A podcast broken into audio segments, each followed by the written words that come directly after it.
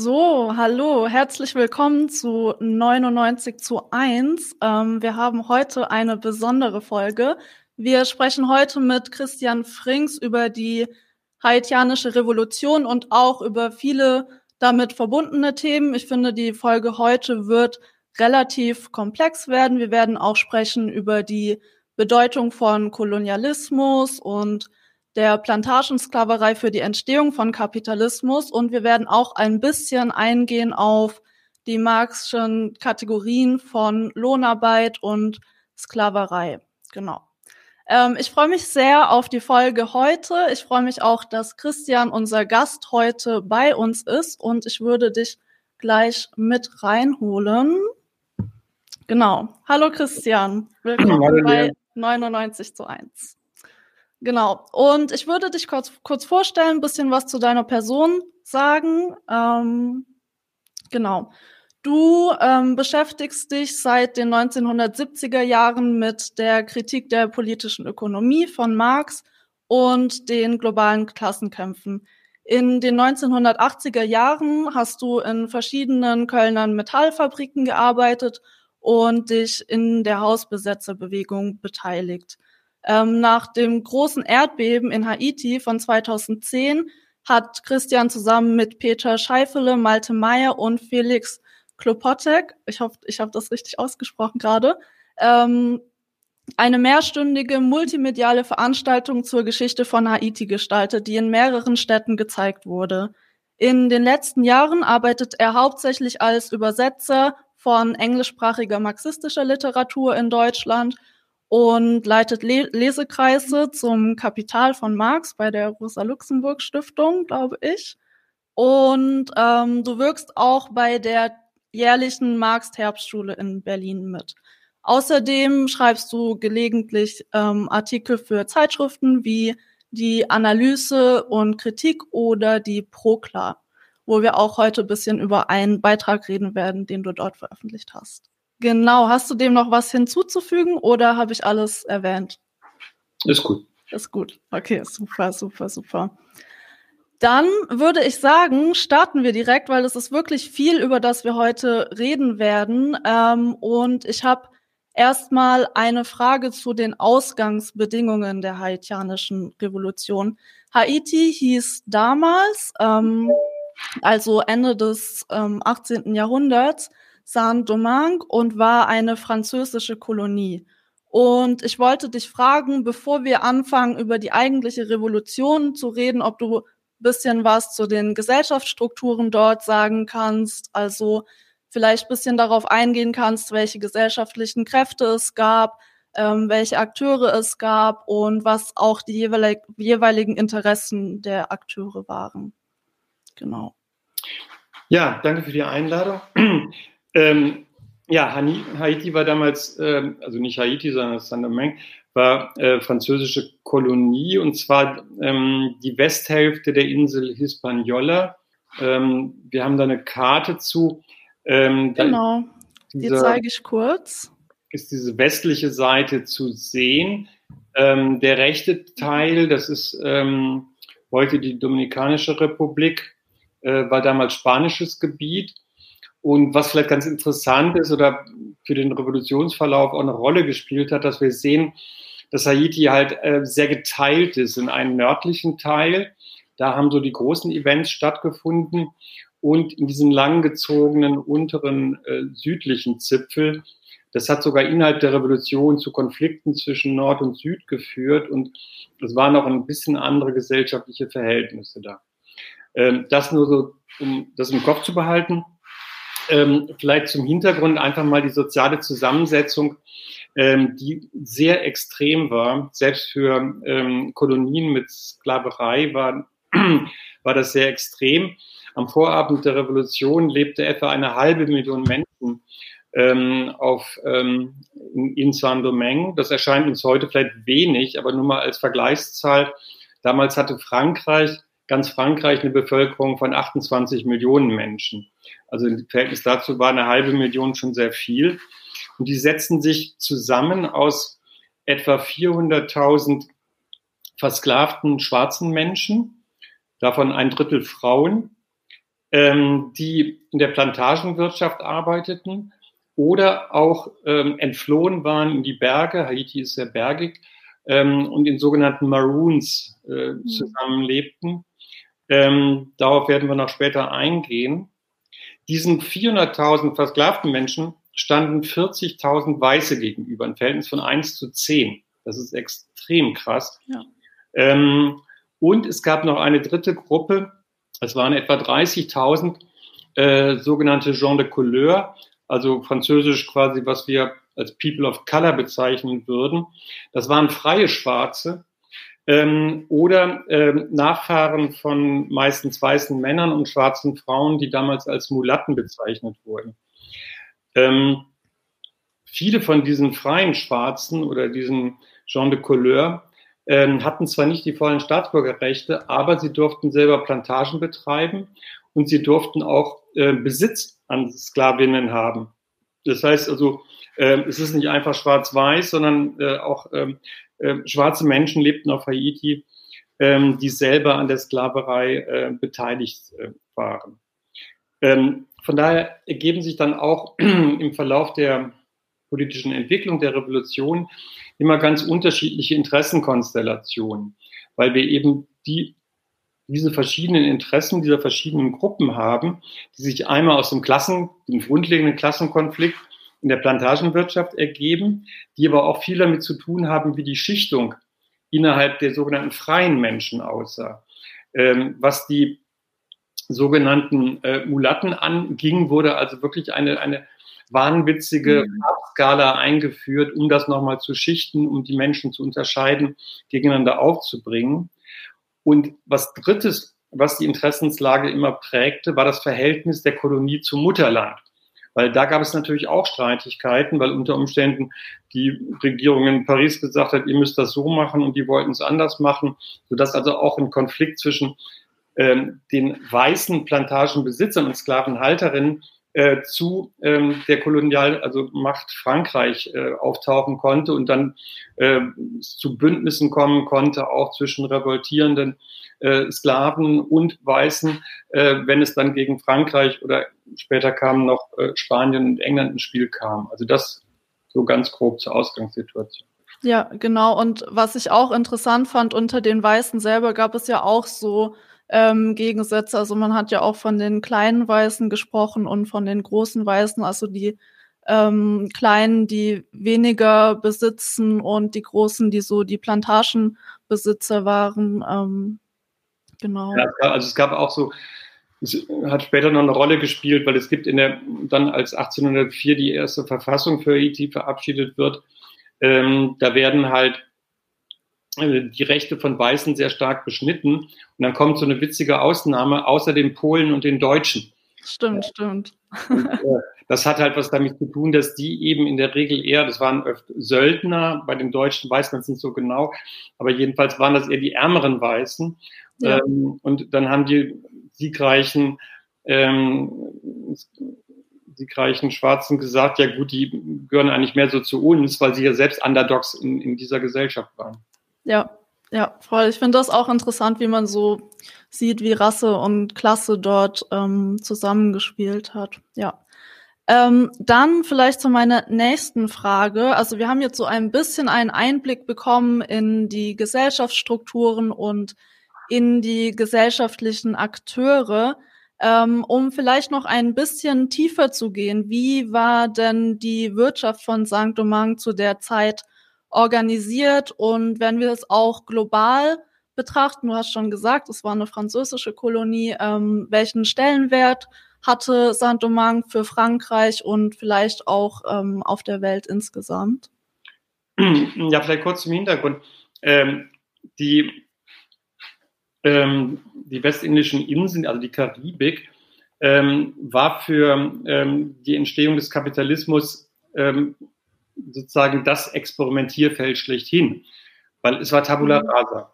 Die, äh, die Ureinwohner ähm, von ähm, Hispaniola, ähm, die sogenannten Taino Abarak, die waren äh, ausgerottet worden, hauptsächlich durch die Pocken, also durch die Infektionskrankheiten, die die Europäer eingesteppt hatten. Oder wenn sie sich mal erhoben haben, sind sie halt blutig niedergeschlagen worden. Äh, das heißt, es war ein leeres Land, wahnsinnig fruchtbar in einem tropischen Klima. Ähm, und nun wurden ähm, Menschen aus Afrika zwangsverschleppt. Die kannten sich nicht aus da. Die waren sozusagen auch, für die war das eine völlig fremde Umgebung. Und äh, die Plantagenbesitzer konnten experimentieren, wie können wir hier Disziplin herstellen, wie können wir hier die Leute ans Arbeiten bringen. Und in den damaligen Debatten, auch im europäischen Kontext, spielte die Frage von Disziplinierung von Arbeitskräften eine ganz, ganz große Rolle. Ähm, und man muss auch dazu sagen, in Europa selbst war im 18. Jahrhundert noch gar nicht ausgemacht, ähm, ob Ausbeutung in Form von, wie es heute passiert, von Lohnarbeit, freie Lohnarbeit passieren sollte oder durch Versklavung oder Leibeigenschaft. Ähm, da liefen also richtige Debatten drum. Ähm, und ähm, was jetzt die wirtschaftliche Bedeutung von Saint-Domingue angeht, äh, müssen wir uns klar machen, der Frühkapitalismus im 18. Jahrhundert erlebte eine Konsumrevolution. Ähm, es gab drei wichtige Produkte, die völlig neu waren, die es vorher in Europa nicht gegeben hatte. Das war in der Reihenfolge Zucker, Kaffee und Tabak. Das können wir uns, heute ist Zucker so allgegenwärtig in unserem Leben, wir können uns das gar nicht mehr vorstellen. Ja. Aber es gab vor dem 18. Jahrhundert in Europa keinen Zucker. Ja, das war höchstens in kleinen Dosen als medizinisch und was weiß ich. Zucker konnte damals nur aus Zuckerrohr hergestellt werden, anders als heute, wo es jetzt die Zuckerrübe gibt. Übrigens, die Zuckerrübe ist ein Produkt der haitianischen Revolution. Hm, wusste ich gar nicht. Ich dachte immer, dass es das hier gibt. Ja. Naja, äh, erst durch das Fehlen des karibischen Zuckers wurde unter, vor allem von Napoleon und auch von Preußen äh, die Versuche intensiviert, auf eine andere Art und Weise Zucker herzustellen. Und das hat zur Zuckerrübe geführt. Ah, krass, das wusste ich echt nicht. Ich muss auch sagen, ich finde manchmal die Geschichte von so Gemüse wirklich ganz interessant. Also so zum Beispiel habe ich, glaube ich, auch gelernt, dass die Kartoffel eigentlich gar nicht aus Europa kommt, sondern, glaube ich, auch von den Amerikas nach Europa. Oder ja, auf jeden Fall die Tomate auch, was mich auch sehr überrascht hat. Die meisten ja. Tomaten ja. sind nicht italienisch, sondern ja, genau. Südamerika und so wie die Kartoffel ja. auch ja, die Geschichte dieser Produkte erzählt uns viel. Und also man spricht davon, dass in, eine regelrechte Konsumrevolution stattfand. Ähm, und äh, das war halt äh, sehr begehrt, wurde durch die Plantagenwirtschaft dann billiger. Zucker wurde im Laufe des 18. Jahrhunderts wie Kaffee auch zu einem allgemeinen Konsumgut.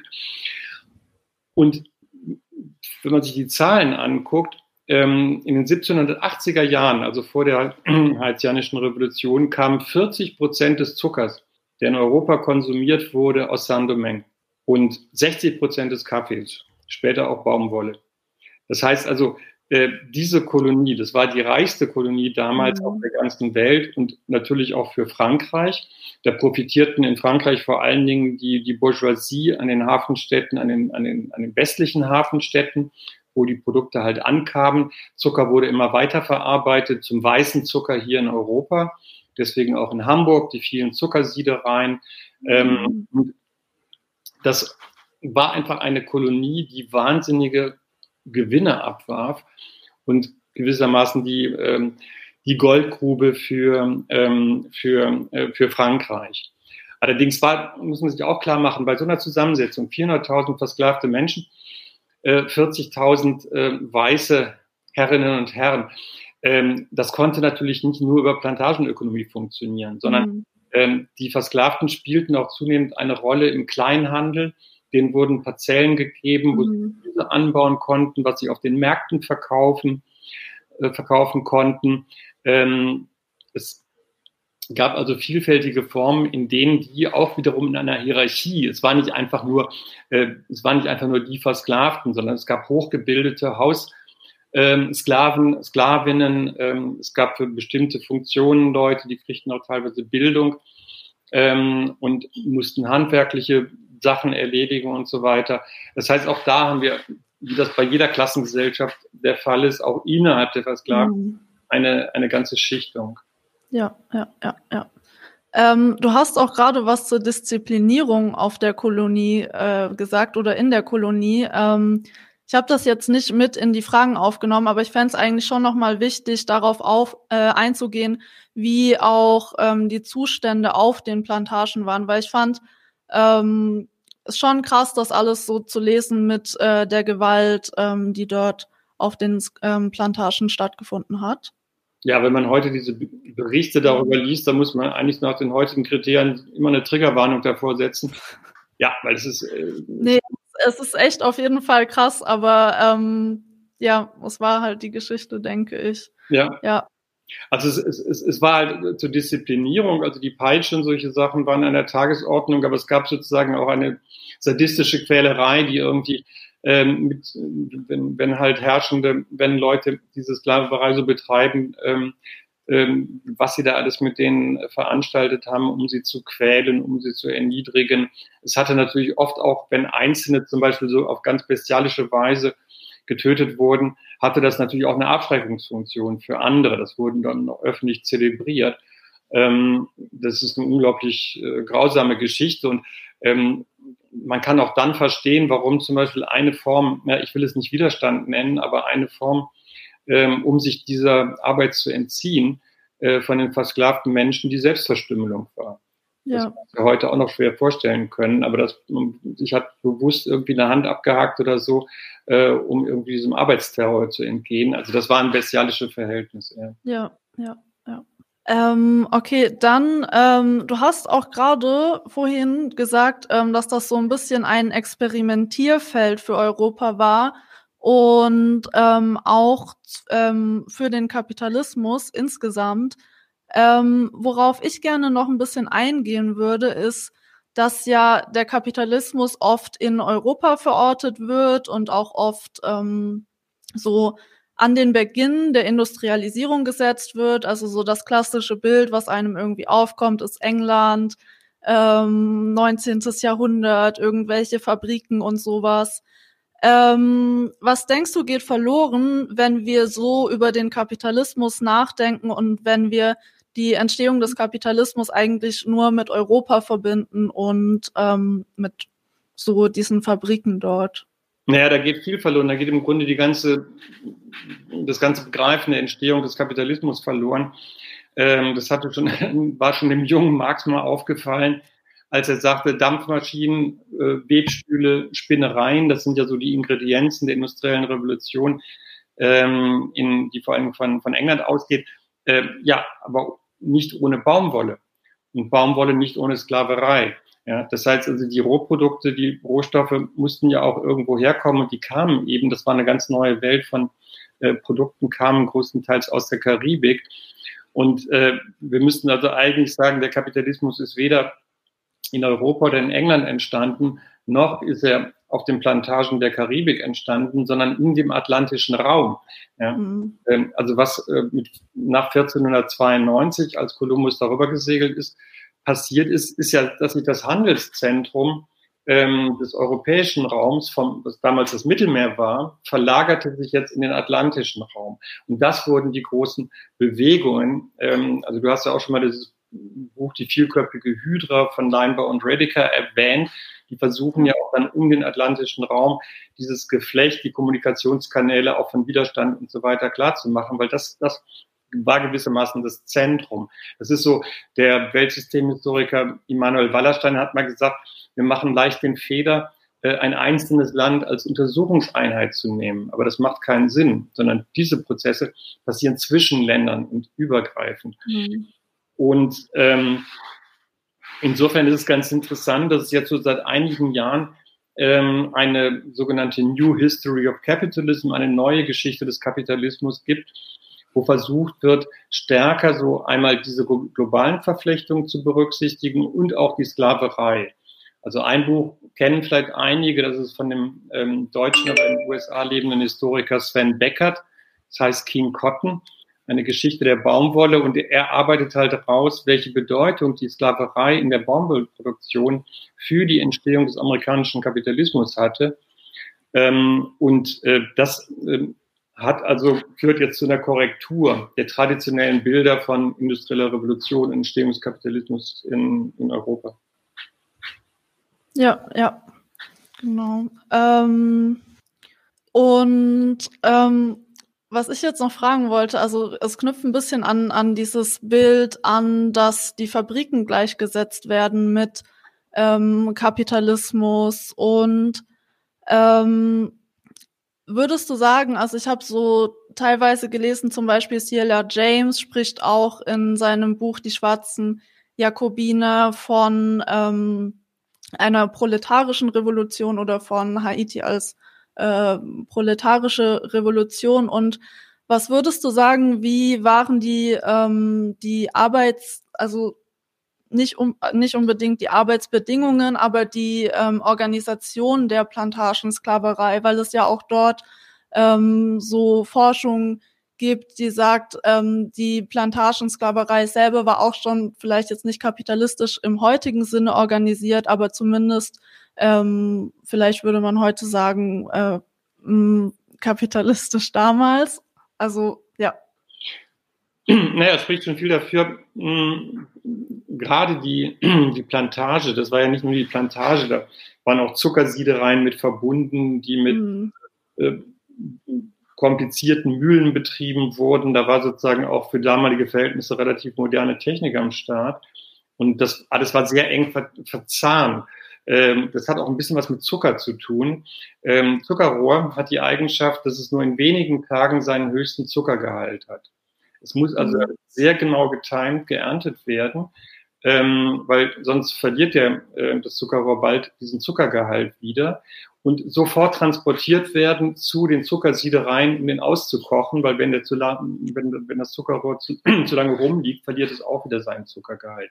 Das erforderte also eine sehr moderne Organisation, äh, ein Ineinandergreifen eines arbeitsteiligen Prozesses, und das hat schon viele Ähnlichkeiten und das ist gewissermaßen ein Vorläufer für das, was wir nachher in der Fabrik sehen. Mhm. Gewisserweise ist die Plantage vielleicht eher der Vorläufer der Fabrik ähm, als die Vorläufer, die wir hier in Europa hatten. Das war einmal die Manufaktur, die war aber nicht so verbreitet, sondern wir hatten ja vor allen Dingen in Europa das Verlagswesen, wo also die Leute weiter in ihren Bauernhütten gearbeitet haben und der Kaufmann brachte das Material, organisierte das. Das Verlagswesen ist viel weniger kapitalistisch als so eine Plantage. Mhm. Ähm, hm. einer, der diese Überlegungen schon sehr früh mh, geäußert hat und ein bisschen ausgearbeitet hat, ist der Sozialanthropologe Sidney Mintz ähm, aus den USA. Ähm, ein wichtiges Buch von ihm ist auch auf Deutsch übersetzt worden. Das von 1985, das heißt Die süße Macht. Ähm, und ähm, er hat ähm, sich diese Plantagen angeguckt und gesagt, das ist ja vielleicht viel eher äh, der Vorläufer der Fabrik. Ich meine, die Leute, die Fabriken entwickelt haben, haben ja auch geguckt, was da auf den Plantagen los ist. Mhm. Äh, das war halt systematisch durchorganisiert. Es gab ein Zeitmanagement. Das Wichtige, das erzählten alle immer, das war die Glocke, die äh, läutete zum Arbeitsbeginn. Ähm, und insofern äh, finde ich das durchaus angemessen zu sagen, das ist eine frühe Form ähm, kapitalistischer Produktionsweise. Ähm, ich sage später noch was dazu, warum Marx das nicht auf dem Schirm hatte und das bei ihm gewissermaßen äh, zu fehlen scheint. Ähm, ja, also wie gesagt, also diese, da gibt es jetzt eine ganze Reihe von, von Texten auch zu dieser äh, neuen Geschichte des Kapitalismus. 2016 hat dann Sven Becker zusammen mit Zeiss Rockman ein Sammelband rausgegeben, der den provokativen Titel hatte Slavery's Capitalism. Mhm. Kapitalismus der Sklaverei. Das sind verschiedene Aufsätze und da hat zum Beispiel eine Caitlin Rosenthal, die hat ihre Dissertation geschrieben, die hat sich die Archive von äh, den Plantagen in den Südstaaten angeguckt, also Baumwollplantagen, und arbeitet raus, dass die im Grunde schon Scientific Management, also eine wissenschaftliche Betriebsführung, Einsatz von Arbeitskräften, Auswahl von Arbeitskräften für die besten Jobs und so weiter, Buchführung, das hat sich da alles schon entwickelt. Ja, das heißt also, das Scientific Management kommt jetzt nicht erst mit der späteren äh, Produktionsweise von Ford und anderen Großindustrien, äh, sondern sie hat es da schon gefunden. Und das ist schon ganz interessant. Ja, ja. Ja, das ist echt mega interessant. Also das wusste ich auch nicht. Mir war jetzt so ein bisschen bewusst, dass es dort eben auch so ähm, Maschinen gab, um zum Beispiel den Zucker weiter zu verarbeiten und sowas. Ähm, aber ich finde, das ist echt ganz gut darauf nochmal einzugehen, um nicht so dieses Bild von Sklaverei zu haben, als wäre das damals zu der Zeit auf Haiti so ähm, eine quasi vorfeudale oder noch feudale Institution gewesen, ähm, die überhaupt nichts mit Kapitalismus oder Maschinen oder wie auch immer zu tun hat. Ja. Ähm, genau. Ähm, ich wollte noch mal ein bisschen auf die Arbeiter, also auf die Sklaven auf den Plantagen eingehen. Ich habe ja gerade schon gesagt, dass C.L.R. James von der Revolution auch als proletarische Revolution schreibt. Ähm, wenn ich jetzt sagen würde, oder die Sklaven in Saint-Domingue als Arbeiterklasse bezeichnen würden, würden mir wahrscheinlich einige vorwerfen, einige Marxisten vorwerfen, dass ich die Kategorien komplett durcheinander werfe und dass Sklaven ja was ganz anderes sind als Arbeiter oder als die Arbeiterklasse. Ähm, was denkst du, ist dran an dem Vorwurf? Also sozusagen, nee, ähm, das sind keine Arbeiter, das ist ein Unterschied. Ähm, und inwieweit macht es für dich vielleicht doch Sinn, zwischen Lohnarbeiter und zwischen Plan Plantagensklaven zu unterscheiden? Ähm, genau. Und vielleicht auch noch so daran anknüpfend, ähm, was denkst du, warum es wichtig ist oder sein könnte, die Sklaven als Teil der Arbeiterklasse zu begreifen? Ja, das ist eine sehr gute, wichtige Frage. Ich denke, ähm, als C.L. James, ähm, er hat ja sein Buch 1938 geschrieben, kurz vorm Beginn des Zweiten Weltkriegs, und kommt, C.L. James kommt selber aus dem Trotzkismus, also aus einer relativ orthodox marxistischen Strömung, und er hat sich ganz genau überlegt, was er da schreibt. Ähm, du hast erwähnt, dass er sagt, äh, er spricht von einer proletarischen Revolution. Er nennt es sogar die erste proletarische Revolution. Das ist schon mal eine totale Affront gegen, wie wir wissen, die erste proletarische Revolution war 1917 die russische Revolution. Das stellt er in Frage. Ähm, und es gibt so eine Stelle, ähm, da, da sagt er, ähm, dass die versklavten Menschen in Saint-Domingue mehr dem modernen Proletariat ähnelten als irgendeine andere Gruppe von Arbeitern zu der Zeit. Das ist hochinteressant, weil du zitierst das jetzt nach der neuen Auflage, die jetzt äh, dankenswerterweise letztes Jahr beim Dietz Verlag und B-Books erschienen ist. Die haben nochmal ähm, eine Übersetzung überarbeitet, die 1985 in der DDR erschienen war. Die ist gar nicht so schlecht. Also wir, meine Generation hat immer dieses Buch gelesen. Ähm, und äh, wenn man aber genau reinguckt, äh, merkt man, das ist zwar eine ganz gute Übersetzung, aber an bestimmten Punkten haben sie gedacht, nee, das geht jetzt zu weit. Mhm. Weil für die, für die Orthodoxie des Marxismus war es immer ganz wichtig, so, so eine Trennung zwischen Sklaverei und Lohnarbeit, Arbeiterklasse und Sklaven äh, äh, zu ziehen. Ähm, und äh, in dieser DDR-Übersetzung ähm, wird das halt ein bisschen umformuliert. Er lässt nämlich das Mehr weg und schreibt, hatten sie viel mit dem modernen Proletariat gemein. Ah, das ist wirklich interessant, wie manchmal diese Übersetzungen durch so kleine Wörter komplett anders werden können. Genau. Ja. Also wir hatten ja auch mal über dieses von Walter Rodney How Europe Underdeveloped Africa gesprochen und das ist auf Deutsch einfach heißt die Geschichte einer Unterentwicklung, wo auch eigentlich so, so fast alles Wichtige verloren geht.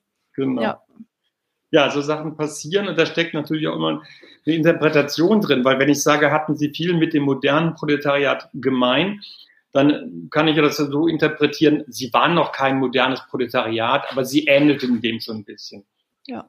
Cedar James sagt das Gegenteil. Ja. Er sagt, sie hatten mehr mit dem, was wir unter einem modernen Proletariat, unter Massenarbeit ähm, verstehen, zu tun, ähm, als irgendwo anders auf der Welt. Er sagt, sie waren ein bisschen was also dem kann man eigentlich nur zustimmen, weil diese Form von durchorganisierter Massenarbeit, ähm, er spricht auch äh, in dem Zusammenhang von den Plantagenfabriken, ähm, das war halt hier in dieser Tabula Rasa, in diesen Experimenten äh, tatsächlich weiterentwickelt als in Europa, wo das viel schwieriger war durchzusetzen gegen traditionelle Formen. Die mussten sich ja mal mit den Zünften und was weiß ich und so weiter mhm. anlegen. Und hier hatten sie quasi freies Feld. Und ähm, das ist, insofern betone ich das oder finde das interessant, ähm, weil es zeigt, dass äh, C.L. James sich versucht hat, eben auch aus einem orthodoxen Marxismus zu lösen. Er ist später noch viel weiter gegangen, hat dann auch äh, Kontakte zum Rätekommunismus und ähm, anderen Dissidentenströmungen der Arbeiterbewegung gehabt. Ähm, und ihm geht es vor allen Dingen auch darum, zu sagen, die Kämpfe der schwarzen Menschen sind ein integra integraler Bestandteil der Klassenkämpfe, egal in welcher Rechtsform die sich jetzt bewegt haben. Also auch das werden wir gleich noch an Marx vielleicht besprechen, ähm, dass diese Rechtsform nicht das Entscheidende bei den Kategorien ist.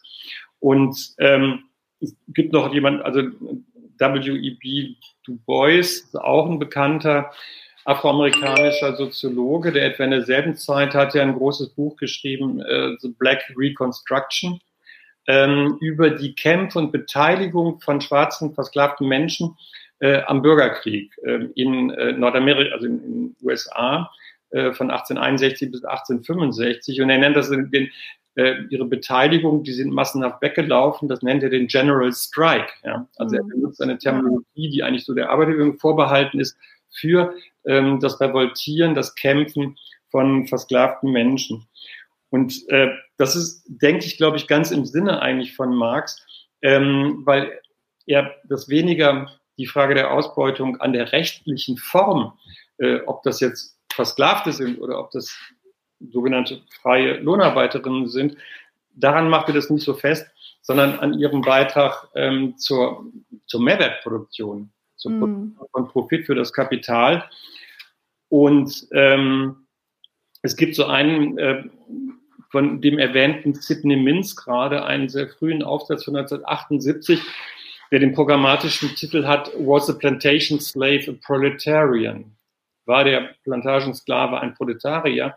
der bringt dann eine ganz gute Kritik an diesem feststehenden Kategorien und sagt, wir müssen uns das in Bezug auf die globale Dynamik angucken mhm. der kapitalistischen Entwicklung. Und in dieser Dynamik haben die versklavten Menschen äh, auf den Plantagen eine ganz, ganz große Rolle gespielt. Also insofern musst du dir keine Sorgen machen, ähm, dass du da irgendwie äh, angefeindet wird. Äh, ich glaube, das lässt sich mit gerade mit einem kritisch gelesenen oder mit einem bewusst gelesenen Marx sehr gut rechtfertigen, ähm, dass diese, diese abstrakte ja. Gegenübersetzung keinen Sinn macht. Ich denke auch, dass es wichtig ist, sich nochmal so vor Augen zu führen, dass oft, wenn Marx von Sklaverei spricht, er ja auch die antike Sklaverei meint und dass das ja auch nochmal äh, was ganz anderes ist als die äh, Plantagensklaverei, ähm, seitdem der europäische Kolonialismus eingesetzt hat. Ähm, ja. Genau. Ähm, kannst du vielleicht noch ein bisschen was dazu sagen zu dieser Diskussion ähm, über Mehrwert? Und du hast auch einen Artikel in der Prokla ähm, geschrieben, den ich übrigens auch, den werden wir später in der Infobox verlinken und auch viele von den Büchern, die du jetzt erwähnt hast, falls ihr die später noch lesen wollt. Ähm, genau, also weil in, in diesem Artikel von der Prokla gehst du auch bisschen weiter auf so die marxistischen Kategorien ein, auf die Mehrwert ähm, Produktion und ähm, genau, also da darum, da darauf, warum ähm, Sklaven nicht ausgeschlossen sind aus der Arbeiterklasse und ähm, also ich wollte dich zum einen fragen, ob du darauf vielleicht erstmal noch ein bisschen eingehen kannst und das nächste frage ich dann danach. Ja. Ja, okay, also ich, ich versuche mal ganz kurz zusammenzufassen.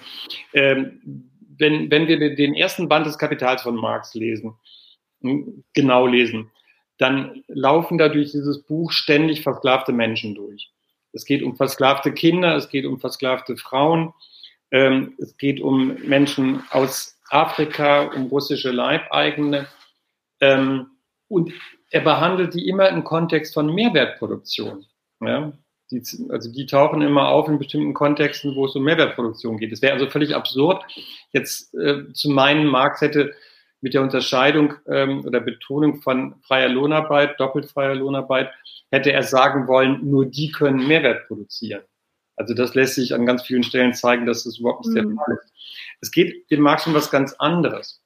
Ähm, er will das, äh, er will die liberale Utopie kritisieren. Er will den Liberalismus kritisieren.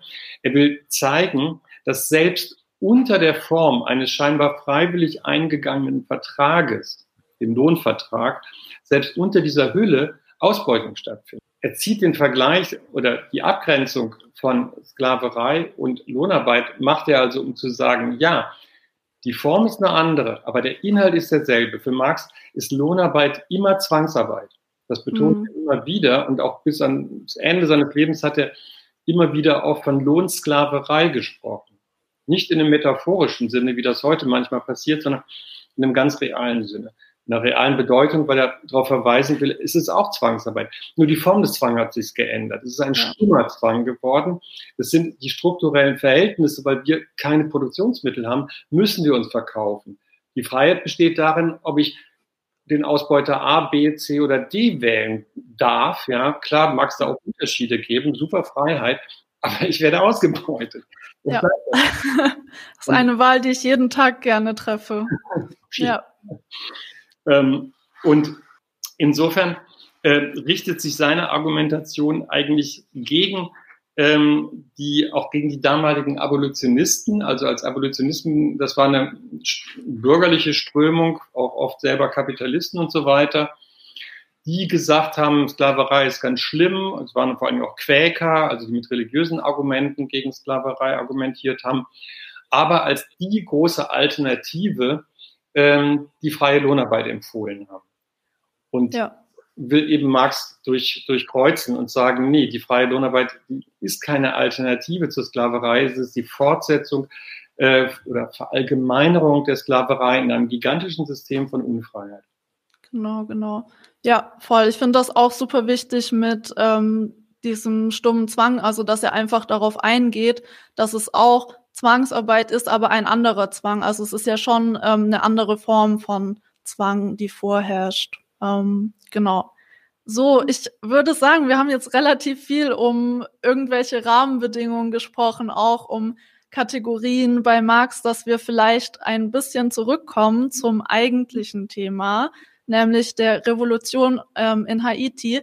Bevor wir damit anfangen, wollte ich noch eine kleine Frage stellen, und zwar, ob das ähm, diese Revolution auf Haiti, ob das ob es davor schon Widerstände gab ähm, auf Saint-Domingue, aber auch zum Beispiel in Afrika auf den Schiffen oder sowas, weil man davon ja auch, also von der haitianischen Revolution hört man ja relativ wenig, weil man sich nicht unbedingt dafür interessiert. Jetzt vielleicht ein bisschen mehr. Ähm, aber so von Widerstand von versklavten Menschen, finde ich, hört man auch sehr wenig. Und ob es da schon davor Widerstand gab. Ja, das ist ein ganz wichtiger Punkt, weil die Geschichte des Widerstands gegen die Sklaverei, die wird ziemlich ausgeblendet. Ähm, das hat auch übrigens was mit dem abolitionistischen Diskurs zu tun, weil der gerne äh, so die versklavten Menschen als bloße Opfer darstellt, äh, die jetzt vom weißen Mann gerettet werden müssen oder was weiß ich. Ähm, und ich habe mal zwei Bilder mitgebracht, die das sehr schön so, so bildlich symbolisieren. Slave Ship 1, wenn du das mal ja. Weiß nicht, ja. zeigen kannst. Ah, nein, das ist es nicht. Genau, und das hier? Genau. Description of a Slave Ship, Beschreibung eines Sklavenschiffs. Das ist eine so eine Abbildung, die findet man sogar heute noch ganz oft in Schulbüchern, auch hier bei uns, wenn es darum geht, irgendwie so die, äh, die Situation ähm, von Versklavten, also den Transport der Versklavten von Afrika in die Karibik ähm, oder nach Brasilien darzustellen. Wir sehen also ein Schiff mit mehreren Unterdecks, da liegen die Menschen angekettet eng beieinander, stumm, reglos. Äh, sie liegen einfach da. Und das ist eine typische Abbildung aus der abolitionistischen Literatur. Solche Abbildungen gab es eben zuhauf in diesen Pamphleten, äh, mit denen ähm, diese bürgerlichen Abolitionisten sagten, äh, Sklaverei muss abgeschafft werden. Schaut mal, wie unmenschlich das ist. Ähm, aber sie werden damit gleichzeitig auch zu Opfern gemacht, zu puren Opfern. Ja. Ähm, und es gibt ein zweites Bild, die die Art von Bildern gibt es nicht so oft, ähm, die zeigt die Revolte auf einem Sklavenschiff. Und das ist eigentlich eine ganz typische Situation, weil alle Schiffe, mit denen ähm, versklavte Menschen von Afrika in die Karibik transportiert wurden, hatten in der Mitte, ähm, kann man jetzt hier, ein bisschen zu klein, aber ja, ich glaube, ich kann auch nicht ranzoomen, leider. Ja, nee, ja. Man kann sich vorstellen. Ähm, es kam halt ständig vor, dass auf diesen Transportschiffen Revolten ausbrachen. Weil man kann natürlich die Leute nicht irgendwie permanent ähm, ähm, unter Deck lassen. Die müssen ja mal irgendwie aufs Klo gehen oder sonst was. Oder, ähm, das, oder sie waren findig genug, irgendwie sich zu befreien. Und vorsorglich hatte man in der Mitte, also zum Achterdeck hin, äh, so eine, eine Wand aufgebaut. Und wenn es zu solchen mhm. äh, Sklaverei, also solchen Revolten auf den Schiffen kam, dann konnte sich die Besatzung und Soldaten ähm, hinter auf dem Achterdeck verschanzen und mit Gewehren auf die ähm, auf die Versklavten schießen. Es gab aber sogar tatsächlich auch Fälle, wo die wo es den ähm, Versklavten gelungen ist, das Boot zu übernehmen. Ihr kennt vielleicht diesen Film Amistad von Spielberg, ähm, der hat das ein bisschen berühmt gemacht. Ähm, aber das zeigt, das gab es eben auch permanent. Es gab immer Aufstände und Widerstände. Ähm, wenn man jetzt eine, eine Liste machen, die kann ich jetzt hier nicht vortragen, eine Liste machen würde der ganzen Sklavenaufstände, die es gegeben hat, im ganzen 18. Jahrhundert, äh, das liest sich wie eine unendliche Chronik. Und da waren Riesenkämpfe dabei. Also 1733 bis 1734 gab es Aufstände in Virginia, auf Barbados, in South Carolina, auf den Bermudas. Und so eine kleine Insel St. John, das gehört zu den heutigen amerikanischen Jungferninseln, war damals dänische Kolonie. Die wurde für ein ganzes Jahr lang äh, von mhm. revoltierenden ähm, Menschen aus Afrika unter ihre Kontrolle gebracht. Das zog sich also die ganze Zeit hindurch. Ähm, das heißt, wir müssen uns die Geschichte der Sklaverei ganz anders vorstellen, als es in diesen abolitionistischen oder Schulbüchern immer so dargestellt wird. Ähm, das, das Interessante ist, dass am Anfang äh, das eigentlich verblüffend war für Historiker, die sich jetzt wieder mehr mit der haitianischen Revolution beschäftigt haben, dass es gerade in Haiti zu dieser besonderen, einmaligen, erfolgreichen äh, Befreiung ähm, von versklavten Menschen gekommen ist, weil Haiti hat nicht, oder Saint-Domingue hatte gar nicht so eine große Vorgeschichte wie Jamaika. In Jamaika gab es mhm. Jahrelang Maroon Wars, äh, in Kuba gab es Aufstände. Das fehlte in Haiti. Was aber interessant ist, es haben später dann ähm, so eine Schülerin von ähm, Ciela James, Karen Fick hat das in einem Buch sehr gut rausgearbeitet, indem sie ganz viel Archivmaterial konsultiert hat. Es gab so Formen des untergründigen Widerstands. Es gab sehr mhm. waren die Maroons, also das Weglaufen in die Berge. Ähm, es gab ähm, Formen der Widersetzlichkeit, Frauen mit ihrem Wissen über mh, mm, ähm, giftige Pflanzen haben eine große Rolle gespielt, also ähm, indem sie ihre Herrinnen und Herren vergiftet haben. Ja, ja. Es gab richtig, also ein, es gab einen Zustand der Angst und der Panik in den Jahren vor der äh, vor dem Beginn 1791 der Haitianischen Revolution unter den unter den Ausbeutern. Ja, ja, ja. Ähm, ich finde das interessant, weil so dieses Bild von den Abolitionisten, dass ähm, Sklaven damals so irgendwelche Opfer waren, denen man helfen muss. Ich finde, das gibt es ja auch ähm, heute noch sehr viel, so dieses Jahr, wir müssen ihnen ähm, helfen und sowas und auch, ähm, dass man den Personen selber irgendwie gar keinen Widerstand ähm, zutraut. Ich glaube auch, dass ähm, bei der Revolution in Haiti auch gesagt wurde, ähm, das sind irgendwelche Akteure von außerhalb und das, glaube ich, sogar auch gesagt wurde, dass eine Person sich so, eine weiße Person sich schwarz angemalt hat und äh, diesen Aufstand angezettelt hat. Ähm, genau. Können ja nur Weiße gewesen sein. Ja, also ja, es ist, finde ich, echt krass, dass man auch nicht irgendwie daran denkt, dass diese Zustände so schlimm waren, dass die Leute selber irgendwie was dagegen unternehmen wollen. Ähm, ja. Okay, ähm, jetzt haben wir so ein bisschen über so Aufstände, Widerstand ähm, davor gesprochen, also vor der eigentlichen Revolution. Wie kam es denn dazu, dass in Saint-Domingue die Revolution ausgebrochen ist. Und was mich auch interessieren würde, also du hast ja gesagt, dass zum Beispiel Jamaika sehr viel, also eine äh, die Geschichte von Sklavenaufständen oder Widerstand sehr viel größer war. Und was mich auch interessieren würde in Frankreich, also im Mutterland, war ja ähm, Revolution paar Jahre davor ausgebrochen und gibt es dazwischen auch eine Wechselwirkung? Ähm, ja, genau. Also es, es, gab schon eine rege Kommunikation zwischen Frankreich äh, und Saint-Domingue, das ist klar. Und es gab auch in, ähm, unter den Versklavten eben, es gab Hausangestellte, es gab Schreiber, es gab Menschen, die hochgebildet waren, mehrere Sprachen konnten. Ähm, die kriegten das natürlich mit, belauschten auch die Gespräche ihrer Herrschaften und so weiter.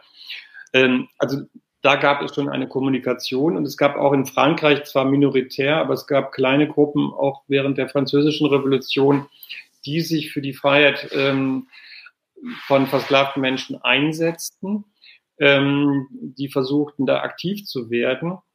Ähm, und es kam im Oktober, November 1790, also ein Jahr vor dem eigentlichen Beginn, äh, kam es zu einem ersten kleinen Aufstand äh, in Saint-Domingue, der von, also von freien Schwarzen ausging, weil ihnen immer noch die vollen Bürgerrechte vorenthalten wurden.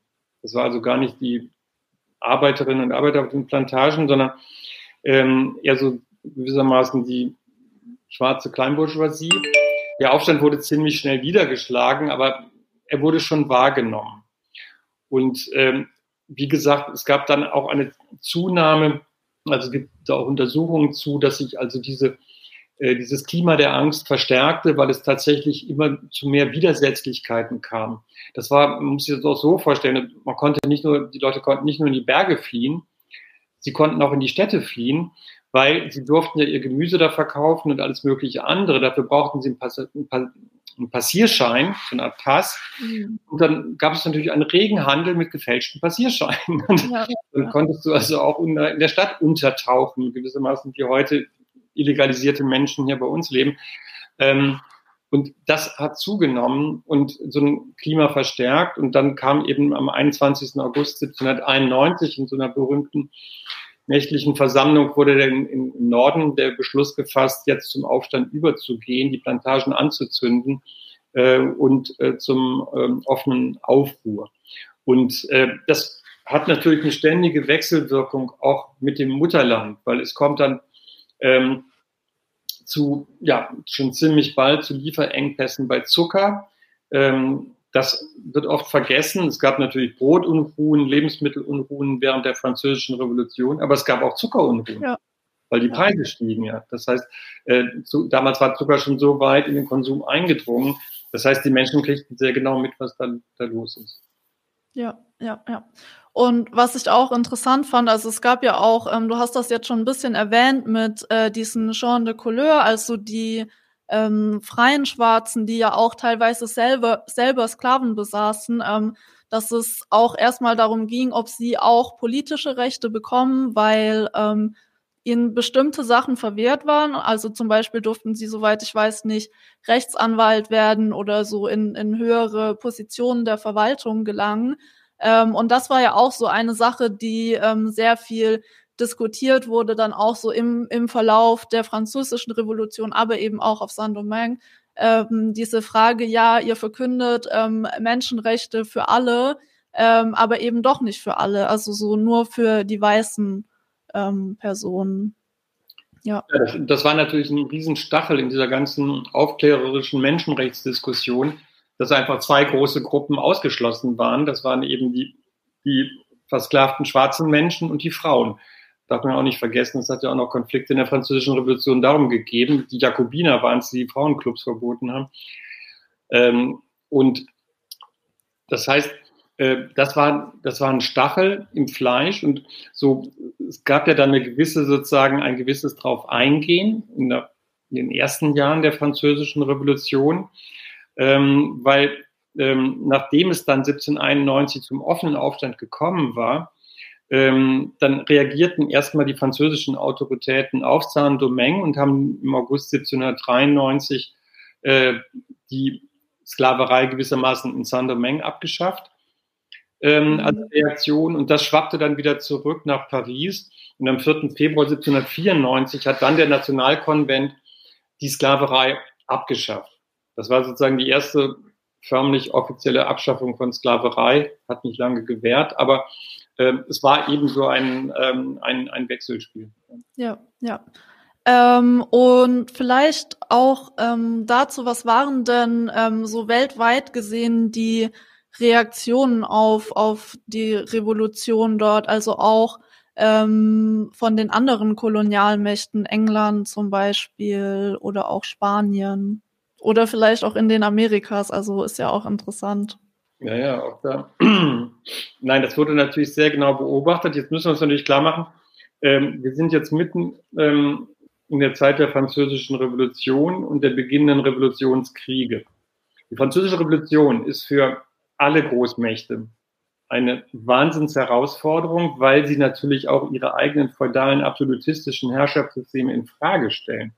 Also gegen gegen Frankreich zu kämpfen oder zu verhindern, dass Frankreich mit seinen äh, Revolutionszielen expandiert, Ähm, das war natürlich eine ganz, ganz wichtige Herausforderung für vor allen Dingen für England. Bei England ging es auch noch darum, ähm, es war, wir hatten es gewissermaßen mit so einem Umbruch im Weltsystem zu tun. Es war unklar, wer würde jetzt eine Führungsmacht werden. Also bis zum 17. Mhm. Jahrhundert war mehr oder weniger so, waren die Vereinigten Provinzen, die Niederlande so eine Art globale Führungsmacht. Und das war jetzt offen geworden. Und äh, es war erstmal naheliegend, dass Frankreich jetzt die globale Führungsmacht wird, eben Kontinentaleuropa und so weiter. Und andererseits entwickelte sich aber auch England sehr stark. Es war also auch so ein, so ein Konkurrenzkampf.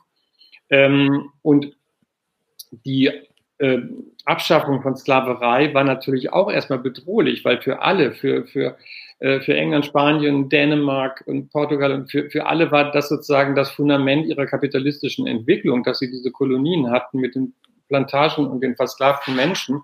Und das wurde, wenn das jetzt in Frage gestellt wurde, ähm, dann hieß das natürlich nichts Gutes. Es war ein Vorbild, daran konnten sich andere orientieren. Also auch schon deswegen äh, mussten sie dagegen vorgehen. Aber natürlich auch als so die Gelegenheit zu sehen, wenn Frankreich jetzt schwach ist, äh, vielleicht können wir uns dann diese, diese Perle der Karibik mhm. andere Mengen aneignen. Und von daher gab es englische und spanische Versuche, da zu intervenieren. Ja. Das zu ganz komplizierten Verläufen der Revolution führte, weil teilweise dann, äh, also dieser legendäre Führer, ähm, äh, Toussaint Louverture äh, dann mal ein Bündnis mit den Spaniern gegen die Franzosen schloss. Ähm, und wenn die Franzosen dann aber sagten, wir schaffen die Sklaverei ab, dann ja. hat den Franzosen wieder geholfen, gegen die Spanier zu kämpfen. Also es ist ein sehr ja. komplizierter Verlauf. Nee, es ist auf jeden Fall super komplex. Und was ich aber auch super interessant finde, ist, dass so zum Beispiel ähm, wie diese Position zur Frage der Sklaverei auch ausgenutzt wurde. Also zum einen wurde sehr oft behauptet, wenn jemand so diskreditiert werden sollte oder auch wenn so kämpfende Menschen für einen selber gewonnen werden sollte, so ja, die und die wollen die Sklaverei abschaffen.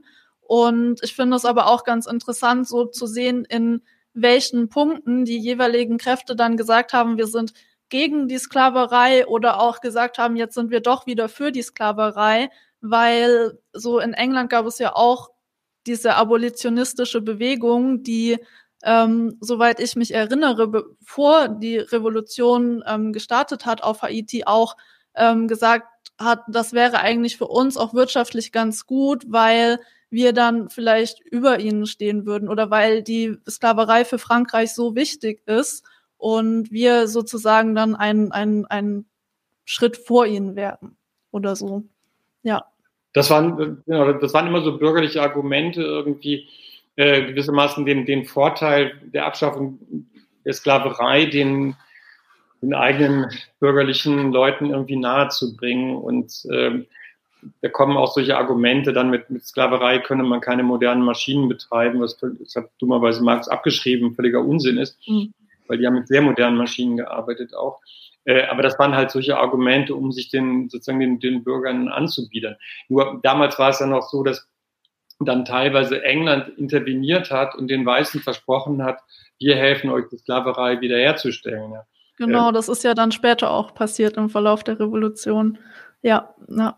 Also, da, also ich glaube, niemand von den Großmächten hat zu dem damaligen Zeitpunkt, das kam erst später, Sklaverei ernsthaft in Frage gestellt. Das war mhm. ein kurzer Moment in der Französischen Revolution von 1794, der Konvent. 1802 kommt Napoleon und zack, will er wieder überall die Sklaverei einführen. Ja, ja, ja. Ähm, wir haben ja ganz am Anfang vom Interview ein bisschen über die Klassenzusammensetzung beziehungsweise über die Gesellschaftsstruktur auf Saint-Domingue geredet ähm, und über die unterschiedlichen Gruppen.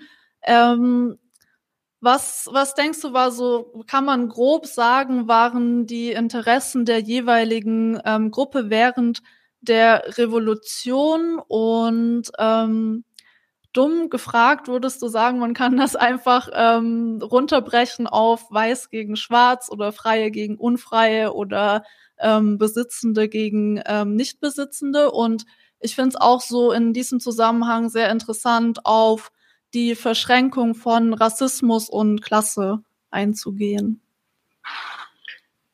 Das ist eben in solchen Revolutionen immer wahnsinnig kompliziert. Natürlich war die Klassenfrage, wer beutet wen aus, ähm, spielte eine ganz wichtige Rolle. Ähm, aber wenn wir es dann noch an einem Beispiel mal machen.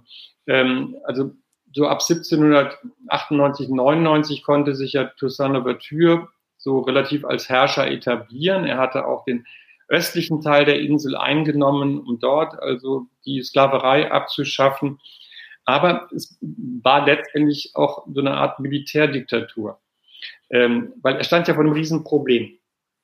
Ähm, um Waffen kaufen zu können, um äh, anerkannt zu sein als Staat, musste er auch eine funktionierende Ökonomie haben und das war die Plantagenökonomie.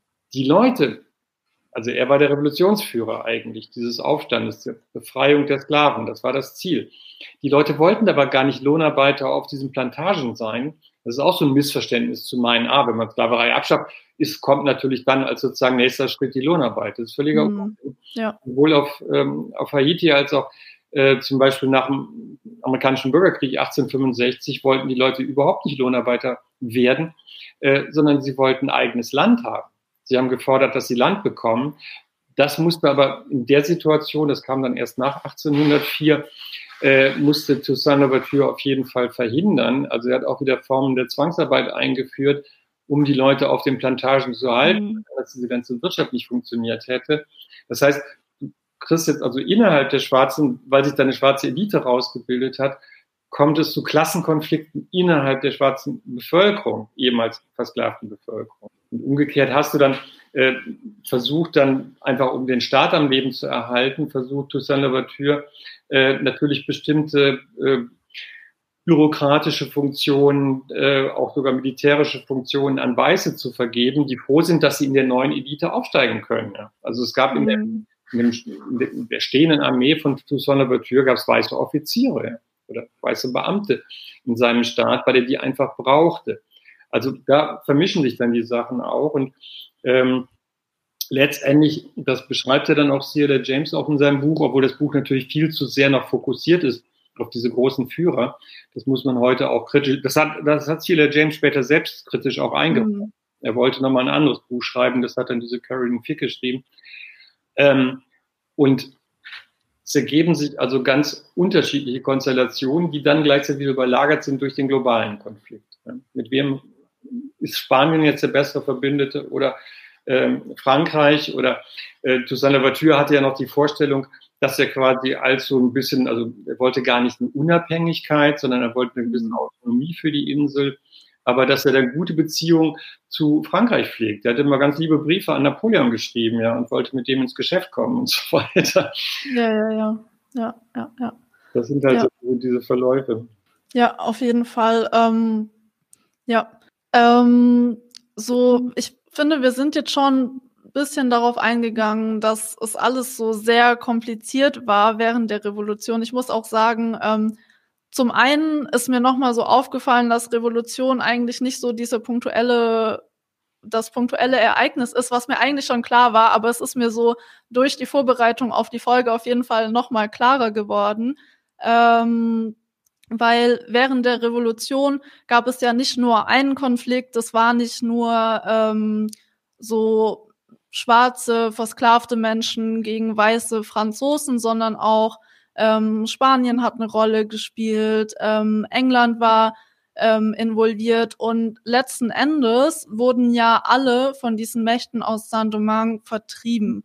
Ähm, wir haben ein bisschen jetzt schon darüber mhm. gesprochen, wie ähm, wie diese kolonialen Mächte, welche ähm, imperialen Interessen sie dort hatten. Ähm, mich würde trotzdem noch mal interessieren, ob du darauf eingehen kannst, ähm, wie ihre Position zur Skla Frage der Sklaverei war und vielleicht auch auf die Frage, wie sie letzten Endes vertrieben wurden und ob du vielleicht doch noch mal so kurz was über den Verlauf sagen könntest.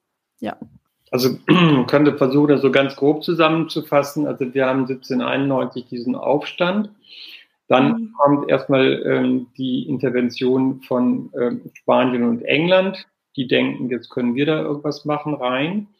Und dann gelingt es äh, Toussaint Louverture, äh, also der von vielen als ein absolut genialer militärischer Stratege gelobt wird. Ähm, es gelingt ihm, ähm, die Kontrolle zu erobern durch diese ganzen Wirren hindurch. Ähm, es kommt zum Beispiel auch zu einem bewaffneten Konflikt zwischen dem Nordteil und dem Südteil Haitis. Ihr habt das vorhin auf der Karte gesehen. Das sind ja so mhm. zwei getrennte, weit getrennte Blöcke. Genau. Also äh, da kommt es dann innerhalb, wie das bei allen Revolutionen ist, auch unter den Revolutionären zu Konflikten bis zu bewaffneten Konflikten. Aber Toussaint Louverture gelingt es dann, sich zu etablieren und so halbwegs stabile ähm, Militärdiktatur einzurichten, die auch von einem großen Teil der Weißen akzeptiert wird, ähm, weil sie denken, so, da können sie vielleicht irgendwie ihre Rolle gewinnen. Jetzt hat Frankreich ja auch schon die Sklaverei abgeschafft, also müssen wir uns da irgendwie gut stellen. Und dann ähm, kommt es eben zu diesem, dieser Wende in der französischen Revolution, zu dem berühmten 18. Brumaire, das 1799, putscht sich Napoleon an die Macht. Ähm, und ähm, dann werden die Weichen anders gestellt. Dann ist Napoleon, ähm, der sich später zum Kaiser krönen lässt, dran. Ähm, und er sagt halt ähm, ab 1802, wir führen jetzt überall die Sklaverei wieder ein. Und ähm, er schickt dann, um das durchzusetzen, ein wirklich für die damalige Zeit großes äh, militärisches Expeditionskorps nach Haiti, über 50 Schiffe mit 30.000 äh, Soldaten. Ähm, und ähm, in zwei kleineren äh, französischen Kolonien wird dann auch, ähm, ich glaube im Mai 1802, die Sklaverei wieder eingeführt auf Martinique und Guadeloupe. Das kriegen natürlich die Menschen in Haiti mit. Und dann passiert Folgendes. Ähm, es kommt zu Gefechten ähm, und es wird dann aber ein, weil es ein bisschen eine Pattsituation ist, wird ein Waffenstillstand geschlossen. Ähm, und ähm, Toussaint Louverture wird in gefangen genommen. Ähm, also man hält sich nicht so ganz an den Waffenstillstand. Er wird dann nach Frankreich gebracht und ganz grausame Weise wird er im Grunde durch, durch äh, Unterernährung und Kälte in irgendeinem Gefängnis im Jura umgebracht. Er stirbt dann. Ähm, und das ist aber jetzt sozusagen wiederum ein gewisser Fehler gewesen äh, von Napoleon, der selber auch noch an vielen anderen Fronten zu kämpfen hatte. Das war ich ja glaube, das, das sagt er sogar auch selber später, oder? Dass das ein Fehler oder einer seiner größten Fehler war, dass er Toussaint ähm, nach Frankreich geholt hat und eingesperrt hat. Ja, weil wahrscheinlich hätte er viel besser mit Toussaint äh, da irgendwie eine einigermaßen stabile Situation hinkriegen können, weil Toussaint war zu, an dem Punkt schon zu sehr vielem bereit, hatte allerdings auch den Kontakt zu den, zu den schwarzen Massen verloren, weil die ihn verdächtigten, dass er zu viel mit den Weißen zusammenarbeitet. Da gibt es so eine schöne mhm. äh, die wird auch oft zitiert, ähm, wo es hier der James schreibt, ähm, es wäre ein großer Fehler, ähm, die ähm, in diesen imperialistischen Beziehungen nicht die Klassenfrage, sondern die Rassenfrage an oberste Stelle zu setzen. In dem nächsten Satz sagt er, aber ein genauso großer Fehler wäre es, äh, die Rassismusfrage zu ignorieren. Weil das war genau das, was sozusagen Toussaint, also er war ein hochgebildeter Mensch und er wähnte sich gewissermaßen schon jenseits der, der Probleme der Hautfarben. Er konnte genauso gut mit Weißen wie mit Schwarzen und es war mehr so sein Elite-Ding. Und was er aber nicht mehr verstanden hat, ist, dass für die, für die einfachen schwarzen Arbeiterinnen äh, oder Sklavinnen äh, es war immer ein Farbkonflikt. Es war immer schwarz gegen weiß für sie, weil sie hatten eben diese, ähm, sie hatten zwar manchmal auch Schwarze irgendwie sich gegenüber, aber es war im Wesentlichen eine weiße Schicht, die sie beherrschte. Und ja. Dann passierte eben Folgendes, dass äh, Toussaint wird, wird verhaftet, spielt keine Rolle mehr. Und dann kommen sehr viel aggressivere äh, Generäle, Militärführer der Schwarzen ans Ruder, äh, Dessalines vor allen Dingen, ähm, die einen sehr das hat später sozusagen auch viele dann abgeschreckt in Europa, einen sehr grausamen und brutalen Krieg gegen die Weißen führt. Hm. Das war auch so ein Grund, warum ähm, die haitianische Revolution in Europa so schlecht geredet wurde oder so ähm, gesagt wurde, ja, das war alles super barbarisch und ja. Ja, ja. Nee, nee, es es wurden wirklich massenhaft, wurden halt auch tatsächlich Weiße umgebracht, mhm. äh, wenn sie nicht das Land verlassen haben, eben mit dieser schönen Ausnahme der Polen und Deutschen. Ähm. Wobei ich es auch in dem Kontext super wichtig finde, eben nochmal zu sich so zu verallgegenwärtigen, wie krass einfach die Gewalt von den Weißen und von den weißen Plantagenbesitzern davor gegen die Schwarzen war. Und das wurde ja damals dann in so den zeitgenössischen europäischen ähm, Berichten eher ausgelassen. Ja, genau. Das, genau, also das, das muss man ja einfach klar machen. Also deswegen beschreibt auch in diesen schrecklichen Szenen Celia James so ausführlich diese, ähm, diese Gewalttaten, diese Bestialität. Ähm, kann vielleicht mal ganz kurz vorlesen, ein ganz berühmtes Zitat von Dessalines, also nach 1804, ähm, wo er was zu diesem Vorwurf, sie wären so barbarisch gegen die Weißen gesagt hat. Und äh, da, da sagt er, diese unerbittlichen Gegner der Menschenrechte sind für ihre Verbrechen bestraft worden. Wir haben die Axt an den Baum der Sklaverei und des Vorurteils gelegt. Die Menschen von Haiti waren die geschundenen Opfer der französischen Weißen und haben getan, was nötig war, um ihre Freiheit zu verteidigen. Die Weißen waren die eigentlichen Kannibalen und wir haben ihnen Verbrechen für Verbrechen, Krieg um Krieg, Schandtat um Schandtat zurückgezahlt. Ich habe mein Land gerettet, ich habe Amerika gerecht. Das ist so ein sehr ja. eindringlich programmatischer Satz, ähm, aber der seine Berechtigung hat, ja, wenn man sich überlegt vor dem Hintergrund, was den Menschen da angetan worden ist. Ähm, die Vorstellung, dass Napoleon jetzt kommt und die Sklaverei wieder einführt, was ja auf Martinique und Guadeloupe geklappt hatte. Ja. Das war so entsetzlich, ja. dass sie gesagt haben, nein, dann bringen wir euch alle um. Ich, ich finde das krass, weil dieses, ja, dann bringen wir euch alle um, das haben ja nicht nur ähm, die Schwarzen auf Haiti gesagt, sondern es gab ja auch von, von französischer Seite so Forderungen, ja, wir töten alle Schwarzen auf Haiti, mhm. außer ähm, alle, die jünger sind als zwölf Jahre und lassen einfach neu wieder ähm, Sklaven einfahren. Ähm, genau. Ja, also haben ja einige von euch diese Dokumentation von Raoul Peck auf Arte gesehen. Mhm. Tötet sie alle, ja. Ja, ja, ja. Und was ich auch ganz interessant fand, ähm, dass äh, Leclerc, ähm, das war ja der äh, Neffe, glaube ich, von Napoleon, ähm, dass er auch so zu einem Zeitpunkt, also er hat für Napoleon auf Saint-Domingue oder Haiti ähm, gegen die Revolutionäre gekämpft, dass er ähm, Napoleon gebeten hat, bitte führt hier nicht mehr die Sklaverei ein, weil ähm, ich, ich kann nicht, weil für ihn ja auch viele Schwarze gekämpft haben und er hat gesagt, ja, bitte mach das nicht, weil sonst kann ich hier nicht ähm, kämpfen. Ja, ja. Ähm, was vielleicht jetzt noch so ganz interessant wäre für, für mich zu beantworten, wäre die Frage, also wir sind ja jetzt so ein bisschen schon drauf eingegangen, ähm, auf, auf die Plantagenwirtschaft und dass eigentlich sich ähm, während der Revolution gar nicht so viel daran geändert hat. Also dass zum Beispiel Toussaint ähm, sehr festgehalten hat an dieser Plantagenwirtschaft. Was ich interessant fände, wurde eigentlich irgendwas geändert an, an der Eigentumsordnung oder an der Wirtschaft, vor allem ähm, nach 1804, nachdem auch so die Franzosen vertrieben wurden. Ähm, ja. Ja, also nach 1804 war dann der Druck der, äh, der proletarischen Massen, sage ich mal, schon so stark, dass tatsächlich das Land aufgeteilt wurde. Ähm, das mhm. führte auch zu einer, zu einer ökonomischen Krise. Äh, es wurde natürlich versucht, weiter äh, Plantagen auch zu betreiben, aber ähm, also gerade im Süden oder so wollten die Leute halt, die wollten selber Land haben.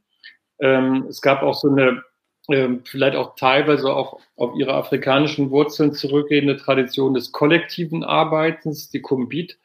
Ähm, das war das, also es waren zwar einzelne, die Leute hatten ein einzelnes Land, aber sie verabredeten sich immer, das waren so kleine Feiern auch. Dann kamen alle zusammen und haben das, sagen wir mal, den, den Acker von dem einen äh, zusammen in einer großen Gruppe mit Musik und so weiter äh, bearbeitet. Ähm, und das nächste Mal war der andere dran und derjenige zu dem die Leute kamen, der musste dann halt ein großes Essen machen. Also eine sehr sozusagen kollektivistische Form auch des Zusammenarbeitens.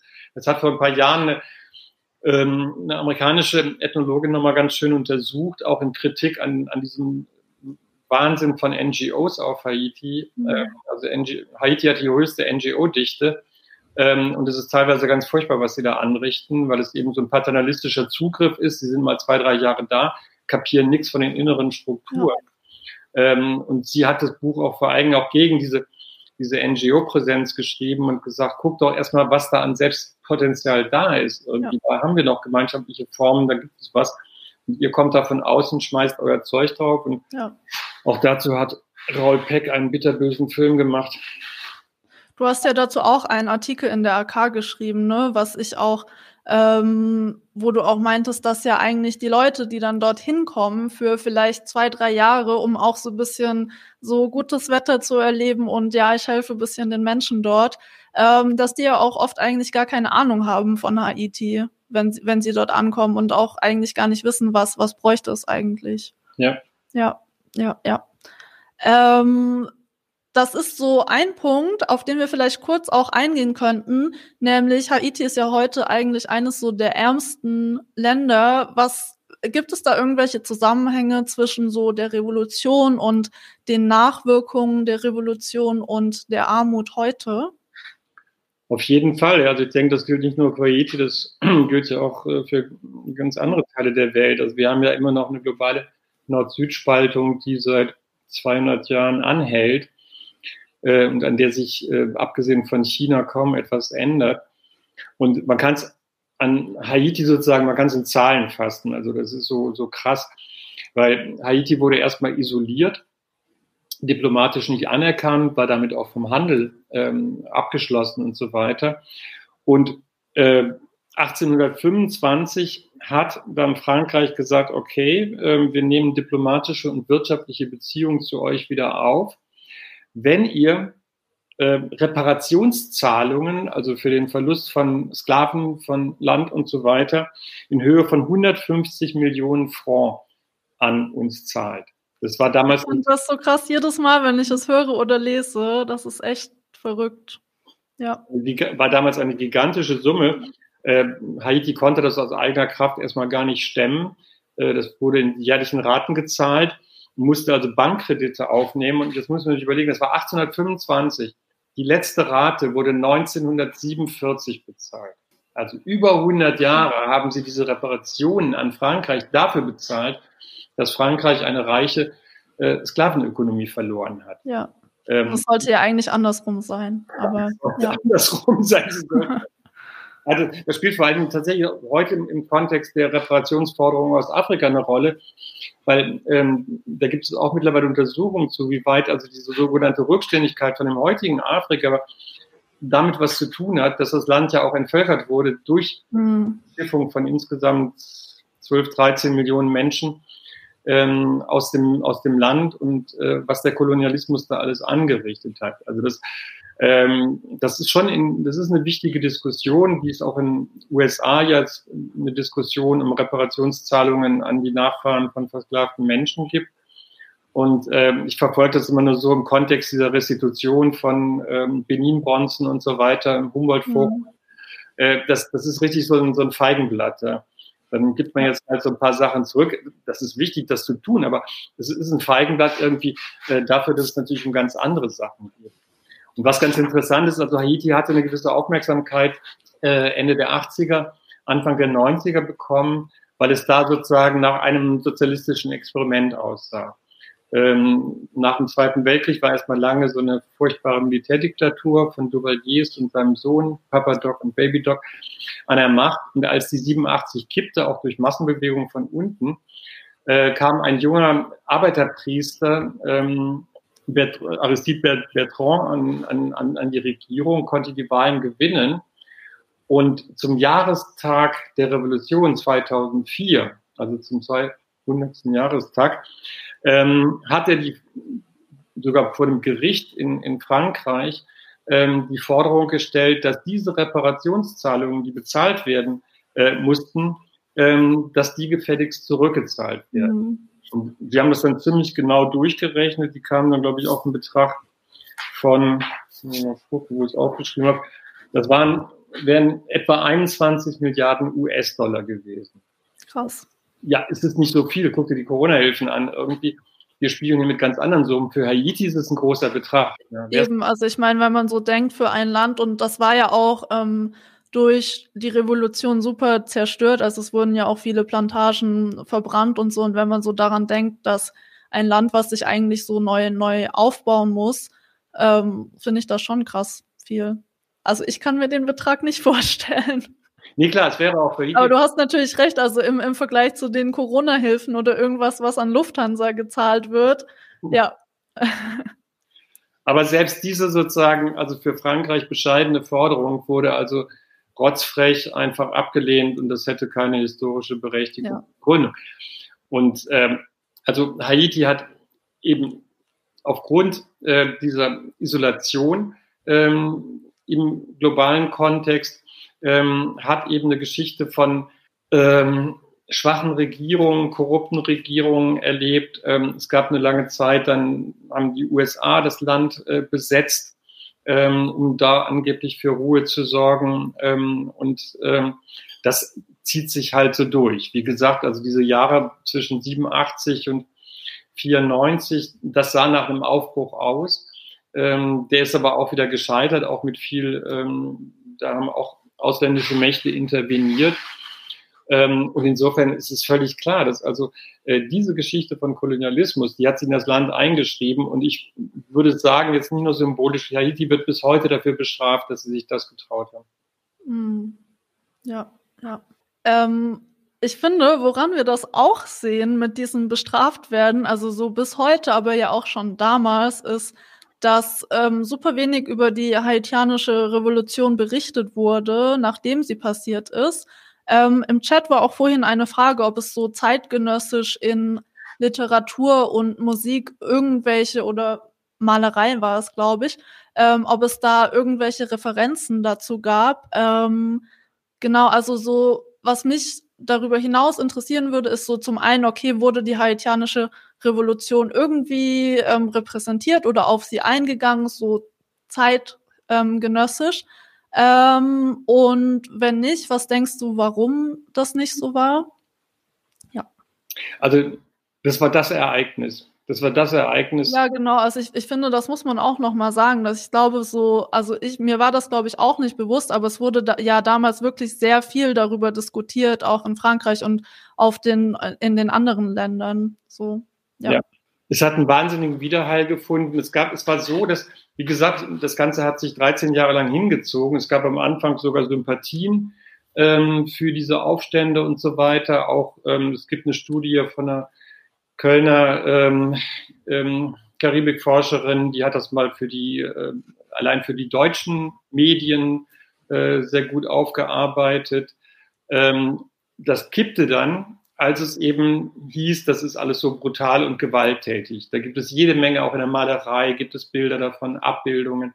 Die werden nicht oft gezeigt. Ähm, aber in manchen Büchern äh, finden wir die und auch in der ganzen Literatur. Ähm, da wurden hier auch in Deutschland äh, Theaterstücke drüber geschrieben. Ähm, es wurde überall diskutiert. Ähm, also zu der Frage kann ich sehr empfehlen, dieses kleine Büchlein ähm, Hegel und Haiti von Susan Buck-Morse. Susan Buck-Morse ist eine amerikanische, eigentlich Benjamin-Forscherin. Ähm, und die hat sich einfach mal, das liest sich wie ein, wie ein Detektivroman, die hat sich einfach mal angeguckt, welche Spuren die haitianische Revolution damals hinterlassen hat. Was hat Hegel, Hegel hat immer morgens Zeitung gelesen, der war immer so gebildet und wollte wissen, was los ist. Und sie hat sich die Magazine und Zeitschriften, Monatszeitschriften angeguckt, die Hegel so gelesen hat. Da war ständig das Thema Haiti. Mhm. Einfach so unvorstellbar. So, äh, wie kann es sein, dass also schwarze Menschen, die wir immer als Wilde betrachtet haben, gegen drei der stärksten Militärmächte der Welt irgendwie kämpfen, die besiegen äh, und sich dann befreien und sagen, wir haben jetzt einen freien Staat und dann schreiben die noch so Sätze in die Verfassung, in Zukunft sollen alle Menschen schwarz, sind alle Menschen als schwarz zu bezeichnen um mit diesem Farbenunsinn aufzuhören. Also das, das, das war einfach, das war eine Herausforderung. Und Susan Buck-Morse äh, versucht dann daran zu zeigen, sie geht dann nochmal ganz tief in diese berühmte Herr-Knecht-Dialektik in der Phänomenologie des Geistes von Hegel rein. Da wurde immer gesagt, ja, das hat der Hegel so an der französischen Revolution entwickelt. Und sie sagt, wenn das so ein Ereignis war und wenn das auch jemand wie Hegel so beeindruckt hat, äh, liegt es eigentlich nahe, dass er die Herr-Knecht-Dialektik an der Revolution, an der haitianischen Revolution entwickelt hat, weil die war wirklich auf Leben und Tod. Ja, das war mhm. anderen, also diese Dialektik endet ja mit dem äh, Kampf auf Leben und Tod und der Anerkennung. Und äh, das liegt viel näher. Das ist natürlich ein Indizienbeweis, ist auch kritisiert worden von manchen, aber ich finde es eine hochspannende Hypothese, weil darin sichtbar wird, einfach was für einen Eindruck das hinterlassen hat. Und das Verrückte ist natürlich jetzt die Frage, ja, und warum verschwindet es dann? Ja. Und das hat auch viele beschäftigt. Ähm, dem geht auch, ähm, also da lehnt sich auch Susan Buck-Morse sehr stark an einen ähm, haitianischen ähm, Historiker an, der leider viel zu früh verstorben ist. Ähm, der hat ein, Michel Rolf Trouillot, ähm, der hat ein Buch geschrieben, ähm, Silencing the Past. Hm. Wie lösche ich Geschichte aus? Wie mache ich Geschichte unkenntlich, indem ich sie bagatellisiere. Das waren ja nur so ein paar Bilder, die da mal aufgeklärt haben, indem ich sie möglichst ausblende. Er hat sich dann auch angeguckt, wie sieht das denn jetzt bei den Historikern aus? Eric Hobsbawm, ganz großer linker marxistischer Historiker, hat so ein Standardwerk, die Geschichte des äh, Zeitalter der Revolutionen geschrieben, wo es also von amerikanischer Revolution 1776 bis 1848 um diese ganzen europäischen Revolutionen geht. Da kommt Haiti überhaupt nicht vor. Mhm. Das ist einfach nicht mehr auf dem Schirm. Oder wenn, dann wird Haiti höchstens mal erwähnt, so als ein Ausläufer der französischen Revolution. Das ist dann halt ein bisschen rübergeschwappt. Diese Einzigartigkeit, dass es eben eine afrikanische Revolution war, also die mehr sozusagen mit Afrika zu tun hatte, ähm, als mit Europa als solches, weil es waren Menschen aus Afrika und in letzter Zeit bemüht man sich auch die Forschung äh, zu gucken, wo kamen die denn her, was waren das mhm. Leute? Bisher wurden die oft nur so einfach so als stumpfe Masse behandelt. Es gibt sehr interessante Forschung, zum Beispiel, dass diese militärische Überlegenheit auch was damit zu tun hat, dass es ja oft Soldaten, versklavte Soldaten aus Afrika waren, die also schon eine militärische Ausbildung mitbrachten und keineswegs einfach nur so die Opfer waren. Ähm, und das, ähm, das versucht eben äh, Trouillot auch irgendwie nachzuzeichnen. Und es gibt andere Beispiele auch, aber es gibt wirklich solche Mechanismen, ähm, wie einfach bestimmte Sachen ausgelöscht werden. Sie werden erst bagatellisiert, sie werden klein gemacht, klein geredet. Nachher meint man, man muss sie nicht mehr erwähnen irgendwie. Wie heißt es so schön? Die Geschichte ist immer die Geschichte der Sieger. Am Schluss bleibt das übrig. Und gerade solche irgendwelche untergründigen Formen der Kämpfe, die gehen dann verloren. Aber das ist bei, bei Haiti ist es wirklich sehr beeindruckend, weil das hat ähm, also gemessen an, an, an dem Umfang von Publikationen, von äh, Theaterstücken, die darüber geschrieben wurden. Ähm, aber das hat etwa nur 50 Jahre gedauert und dann mhm. war es weg. Ja, also das ist auch so, das verwundert auch, also Marx weiß so irgendwie vage von der haitianischen Revolution, aber er beachtet sie überhaupt nicht. Oh. Keine, ja.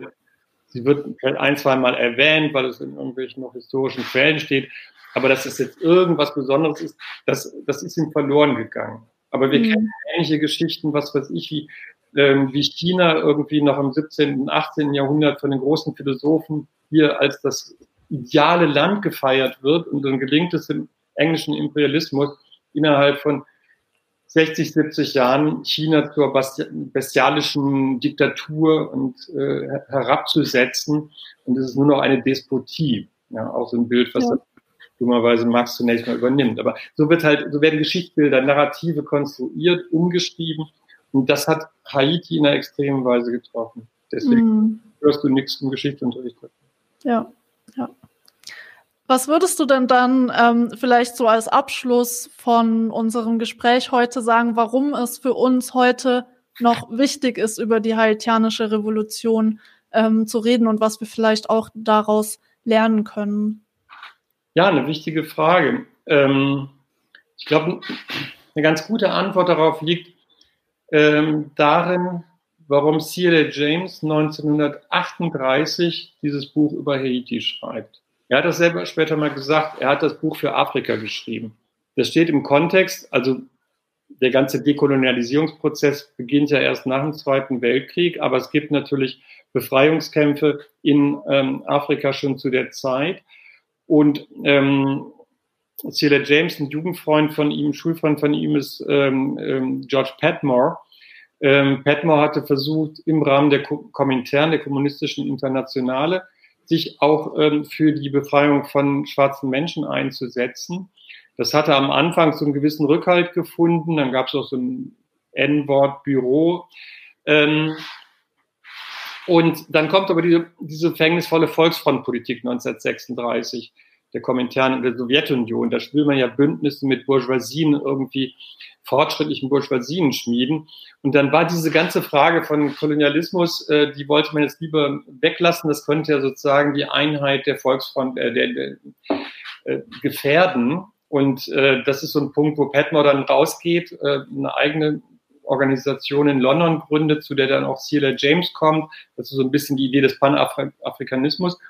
Ähm, und da war es Cedar James wichtig, ein Beispiel rauszugreifen und zu sagen, Leute, seht, schwarze Menschen können Geschichte machen. Auch versklavte Menschen können Geschichte machen. Wir sind nicht ohnmächtig. Wir können selber kämpfen.